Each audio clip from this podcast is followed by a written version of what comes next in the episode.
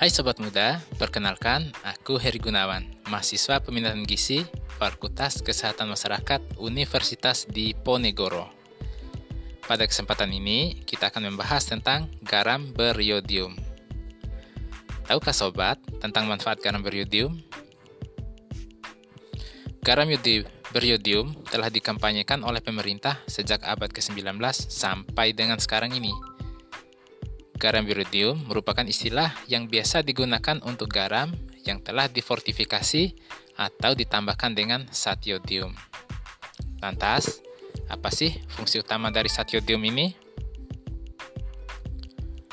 Satiodium berfungsi dalam mengendalikan metabolisme tubuh.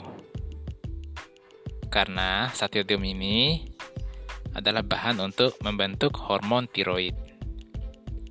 Nah, hormon tiroid ini juga berfungsi untuk menstabilkan detak jantung, tekanan darah, dan suhu tubuh, serta mengatur jumlah dan jenis makanan yang diubah menjadi sumber energi.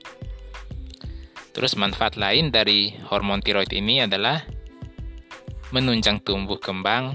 Hormon ini juga mendorong pertumbuhan tulang dan otak bayi. Lantas, berapa sih kebutuhan yodium per hari? Depkes mengajarkan bayi 90 sampai 120 mikrogram yodium per hari.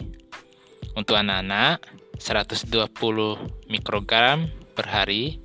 Sedangkan untuk dewasa kita membutuhkan yodium 150 mikrogram per hari. Nah, asupan yodium ini bisa diperoleh dengan mengkonsumsi setengah sampai satu sendok makan garam beriodium yang ditambahkan pada makanan atau minuman. Namun, perlu juga diingat untuk penderita penyakit tertentu seperti hipertensi dan penyakit ginjal, mungkin perlu membatasi asupan garam.